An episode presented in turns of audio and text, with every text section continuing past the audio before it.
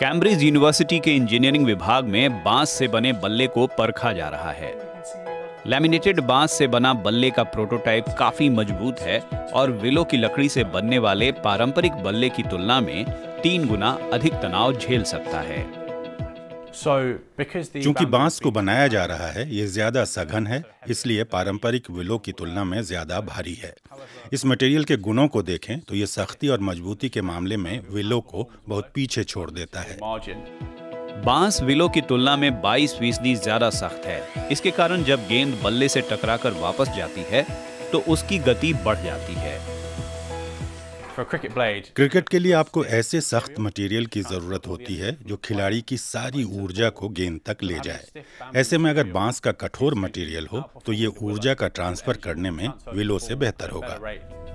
बाँस की सघनता दिखाने के लिए टिंकलर डेविस ने इसके टुकड़े को दो हिस्से में काटा। क्रॉस सेक्शन पर नज़र डालकर आप साफ़ साफ़ उन टुकड़ों को देख सकते हैं जिन्हें मिलाकर ब्लॉक बनाया गया है। इस ब्लॉक के लिए बाँस की पतली पट्टियों को साथ रखकर चिपकाया गया और फिर इसे दबाकर रखा गया। आखिर में लकड़ी जैसा ये मटेरियल तैयार हुआ। लकड़ी जैसा दिखने वाला मटेरियल बेहद टिकाऊ है। माइक्रोस्कोप के सहारे डॉक्टर दर्शील इसकी संरचना और रेशों को परखते हैं। बाँस के ब्लॉक को क्लैंप में रखकर इस पर दबाव डाला जा रहा है। दबाव बढ़ाकर तीन टन किया गया तो आखिरकार ब्लॉक में दरार पड़ गई।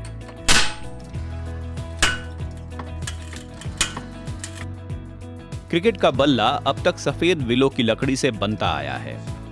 विलो का पेड़ तैयार होने में कम से कम पंद्रह साल लगते हैं।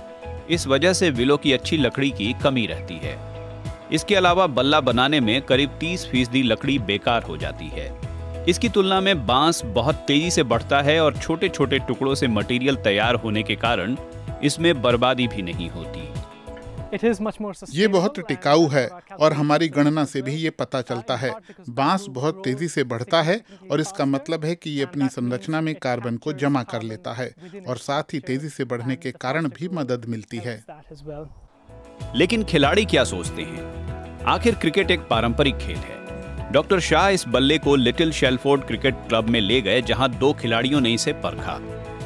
खुद डॉक्टर शाह को क्रिकेट का अनुभव है वो गुजरात में जन्मे लेकिन फिर थाईलैंड चले गए और उन्होंने वहाँ की अंडर 19 नेशनल टीम के लिए क्रिकेट खेला है। बल्लेबाजों का सामना उनकी तेज गेंदों से होगा।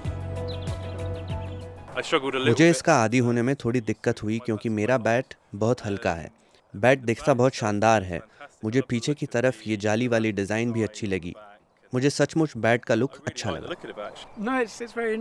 ये बहुत um, दिलचस्प है। आमतौर पर जो बल्ले हम इस्तेमाल करते हैं उनसे ये निश्चित रूप से भारी है। Um, तो इसे तेज़ी से और ज़ोर से मारना नियमित बैट की तुलना में थोड़ा कठिन है। um, लेकिन क्या ये बल्ला लॉर्ड्स के मैदान पर अपना जलवा दिखाएगा? मैरलबोर्न क्रिकेट क्लब यानी एमसीसी के नियम कहते हैं कि बैट लकड़ी से बना होना चाहिए।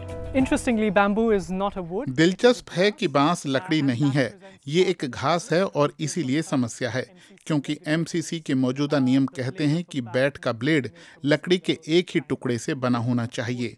तो इस मामले में हमें अपने सहयोगियों और क्रिकेट समुदाय के लोगों से बात करनी होगी।